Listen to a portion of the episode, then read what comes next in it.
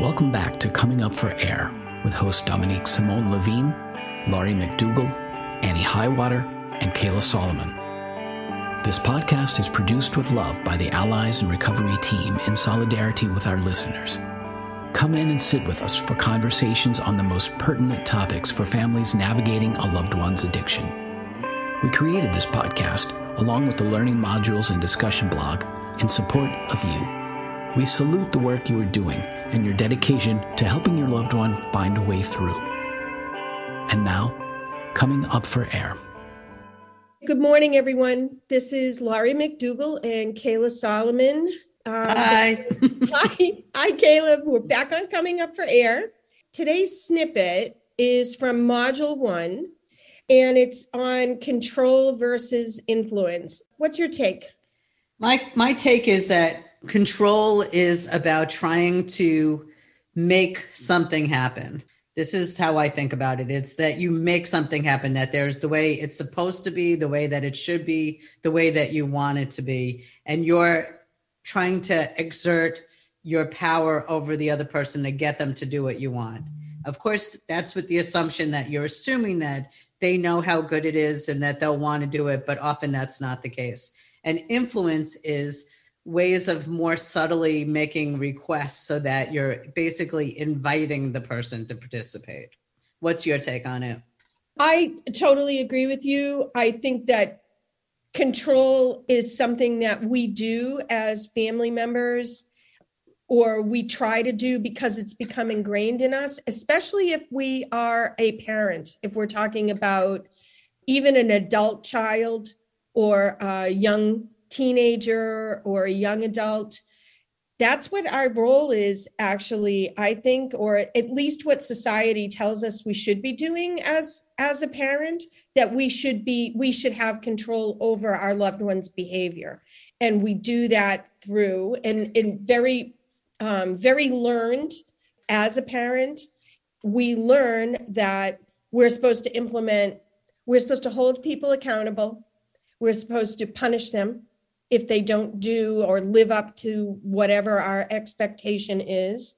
And really, it's our responsibility to make sure that it happens in a particular way. And that that leads parents into this role of having to have to control their child. And so that leads to things like demanding that leads to that more aggressive or authoritarian type parenting. And i'm not i'm not saying that a that a parent is an authoritarian parent when they're demanding but it just leads to that more stricter kind of no you must do you must do it this way because this is what we are supposed to do. It is my job as your parent to tell you what to do and then if you don't do it i'm supposed to give you consequences. Um, punishment. Right. Right. And i think and which is an interesting word that you use because how ironic to do that with an adult. But I, I think that we need to also add the extra layer of we're talking about substance use here. So it feels like you're controlling is an attempt to keep the person alive.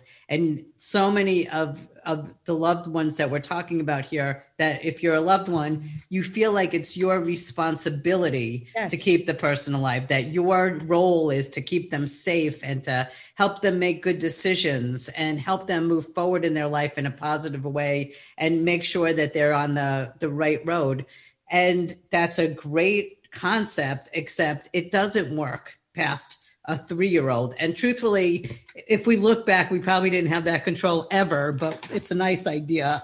Right. And and I also think I, I totally agree with you. I also think that it probably didn't work when they were younger, not the way we thought it did. Like, I personally think that that kind of leads to things like lying, mm-hmm. right? Hiding, avoidance. I'm going to avoid. And how do I do that? Well, I don't I'm not quite honest or um, or I'm outright lying. But I also think that you indicated it's interesting that it's also done with adult children. But the but the lines of when a person is not in that parenting role and when they are in that parenting role, 18 is like the legal age, right? But I think those lines are really, really blurred. And I also think that as a as a parent, how do you how do you just totally disengage when they're 18 years old from that role? And also, I think having that role, a family member, a mom or a dad might see it as actual love. This is this is my job. This is how I show you that I love you right. Right? Is by doing this. Right. Uh, but i i actually think as a person who has a 16 year old child that when i am controlling i wind up getting myself into a bloody mess. Because yeah. what, what i found with my daughter is that that and i believe this about all of us when people tell us what to do we are we are all naturally rebellious everybody. Because when somebody tells me what to do i'm just as bad as my 16 year old i i do not do well if you say you need to do this or this is what needs to get done or blah blah blah. And i watch that with my daughter. So what what i've been working on and it is very unnatural for me and i think that's probably true of all of us is being able to come in in a different way which is where influence comes in. So what influence looks like versus control is basically that you're much more um, it's a softer approach is how i would describe it. So you're making a request you're asking questions. If the answer is no instead of being upset or pushing back or fighting what you wind up doing is asking questions like oh it seems like you didn't you know like for me the cat food. Did you fill up the cat food? Um, and if the answer if i say how come you didn't fill up the cat food? then we're in a conflict and that's the control part of me Yep. Exactly. As yep. opposed to, oh, you know, I'm just wondering when you're thinking about filling up the cat food or if there's a reason that you haven't done it. And that's the curiosity. And as I love to say, the curiosity and fascination, because I think it's interesting why people don't do things. And I'm much more curious to find out why you haven't done something. And there's always interesting reasons to why people are not doing things. That is much more relational because people don't have to fight you when you're being open about things. And then there's a, if the goal is to get the thing done, is to allow a process to happen, you want to actually set the stage to make it more possible. Right. So I I totally agree with you, and I love the idea of curiosity and acting, um, asking questions based on curiosity to try and get to the bottom of why you know why why wasn't this done right, and it's not accusatory and I think when we get accusatory and we get this really demanding stance and this negative stance, just like what you said, puts people puts their back against the wall and they come out kicking and screaming.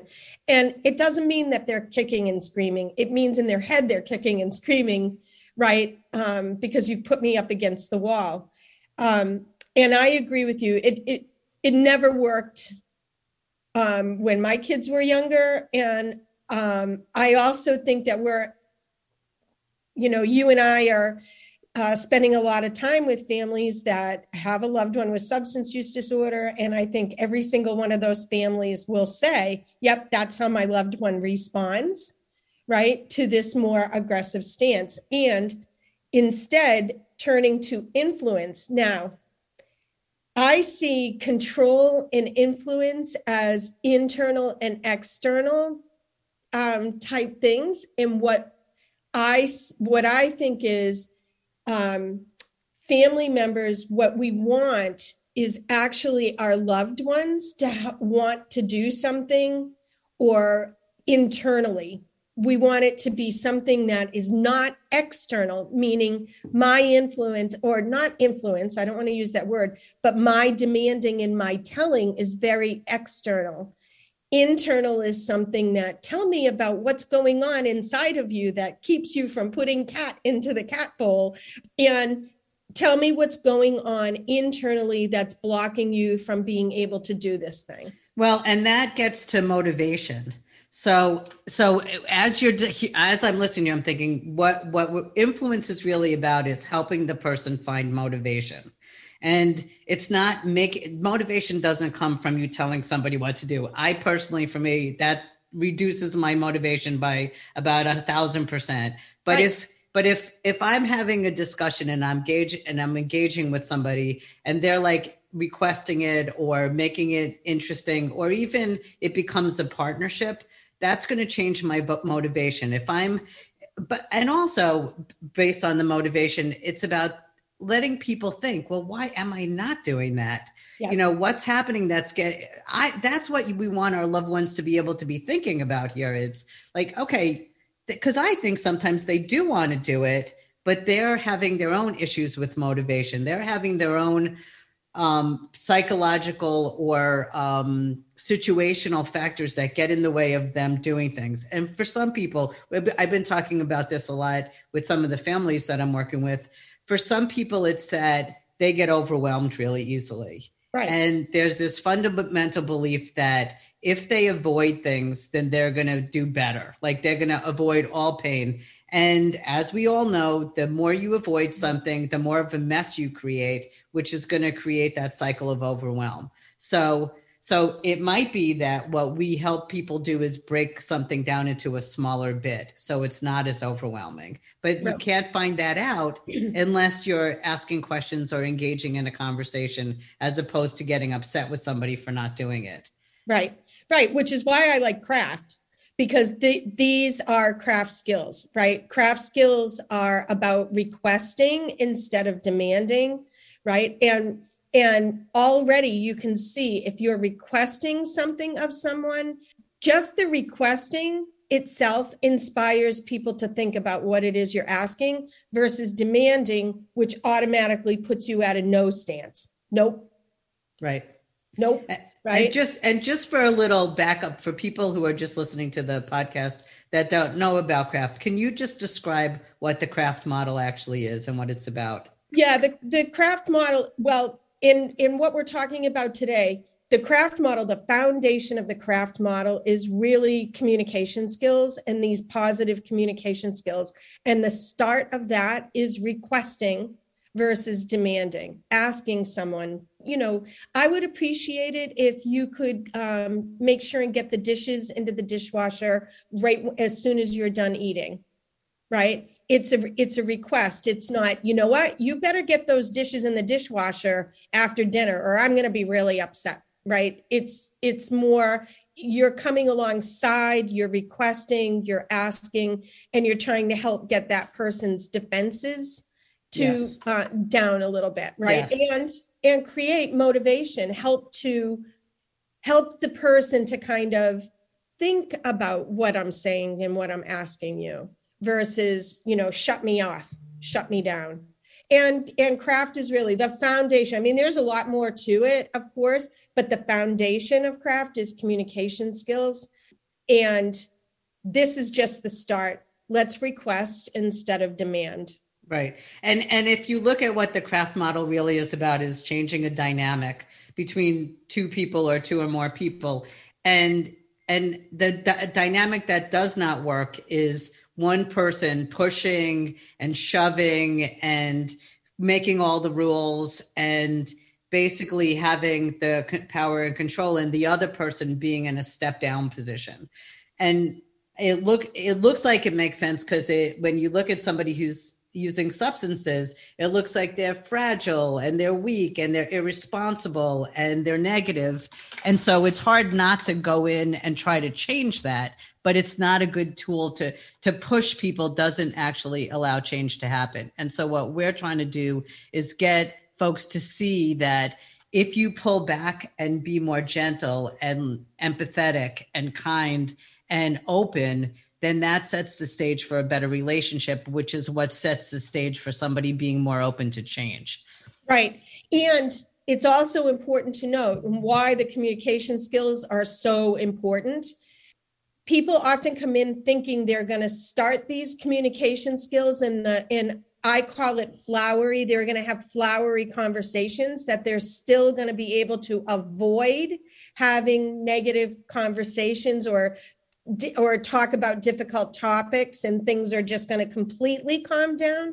And I think it's important to understand that these communication skills are going to be softer, they're going to be more compassionate, they're going to be more caring, and they're hopefully going to help relationship build with your loved one so that mm-hmm. they can feel more comfortable talking to you. But it doesn't mean that you're not going to have difficult conversations and it doesn't mean you're you're still going to get to avoid um, particular conversations. In fact it's the other way around. It's you're going to be able to actually express yourself better and express yourself in a more positive way. Um, your loved one might not like it but it's still you still need to have the ability to one set down boundaries and two express yourself as well. So it doesn't mean avoidance. It does mean compassion caring empathy right? Really listening and hearing the other person and that's where the influence comes in believe it or not.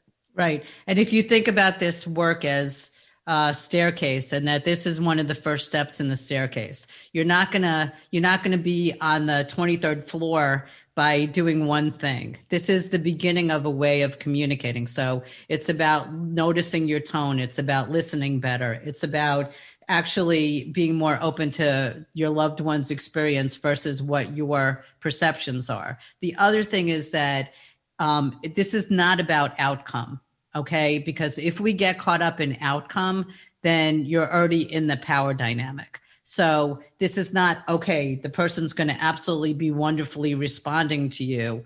The point is that you are doing your part in the communication, that right. you're changing your part. And that is the ultimate part, the ultimate perception of the craft model is you change your part of the dynamic and hopefully that will influence the other person's life in a very different and more positive way. You, this is not about ironically controlling the other person. And right. just because you're being lovely and wonderful and open, that doesn't mean that boom, the other person starts doing that. It's much more that you're setting a stage where you're creating possibilities that didn't exist before. Right, exactly. Okay, so give us a quick all right, the summary of today. So the summary today. So this is if you're interested in hearing more about this these uh, issues, go back to module 1 on the craft on the for the craft model under the allies in alliesinrecovery.net site and definitely think about becoming a member because there's an abundance of modules and podcasts and and information and connections that you could get connected with being a member. And so the summary of today is that it's about thinking um, of communication in terms of control versus influence. So basically, the idea is that you have the opportunity to influence somebody and you want to start shifting out of the control position and into an influencing position which is a softer more open more compassionate position so that you can change the dynamic of the relationship so it starts with when you want something how do you go about um, requesting it? And and this is rome was not built in a day so the idea is how do you just start practicing these things and by the way allowing yourself to try and fail. That is the ongoing message of craft is try and fail. Yeah uh, and also allowing yourself to try and fail but also allowing space for your loved one to not be perfect. Please yes take actually take perfect out of the whole thing because yeah, it's a useless word yes. it's a lousy goal yeah it doesn't work it's unattainable yeah well kayla thank you for the conversation wonderful conversation and i guess i will see you next week have a great week Bye. Bye. Thanks for listening. We hope this episode of Coming Up for Air spoke to you. If you're listening in today on a podcast platform that isn't the Allies member site, please take a moment to give us a five star rating. This helps others find the show more easily. If you have a suggestion for a new topic or a guest for the show, please reach out through the Contact Us form on alliesinrecovery.net. Special thanks to our hosts, our guests, and our production team.